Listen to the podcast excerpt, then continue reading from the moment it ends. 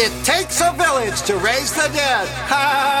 I'm Lord Eddie Beaverbrook, owner and chief insomniac at Unconscious Village. And it's the last day of our last day sale. So read 'em the gospel slick. Thanks, boss. Hey, put yourself down under this. It's a horn dog of Babylon, struggle snuff, smother set, and sulfur slack claw. You'd prophesize a price at a thousand dollars, but read my forehead.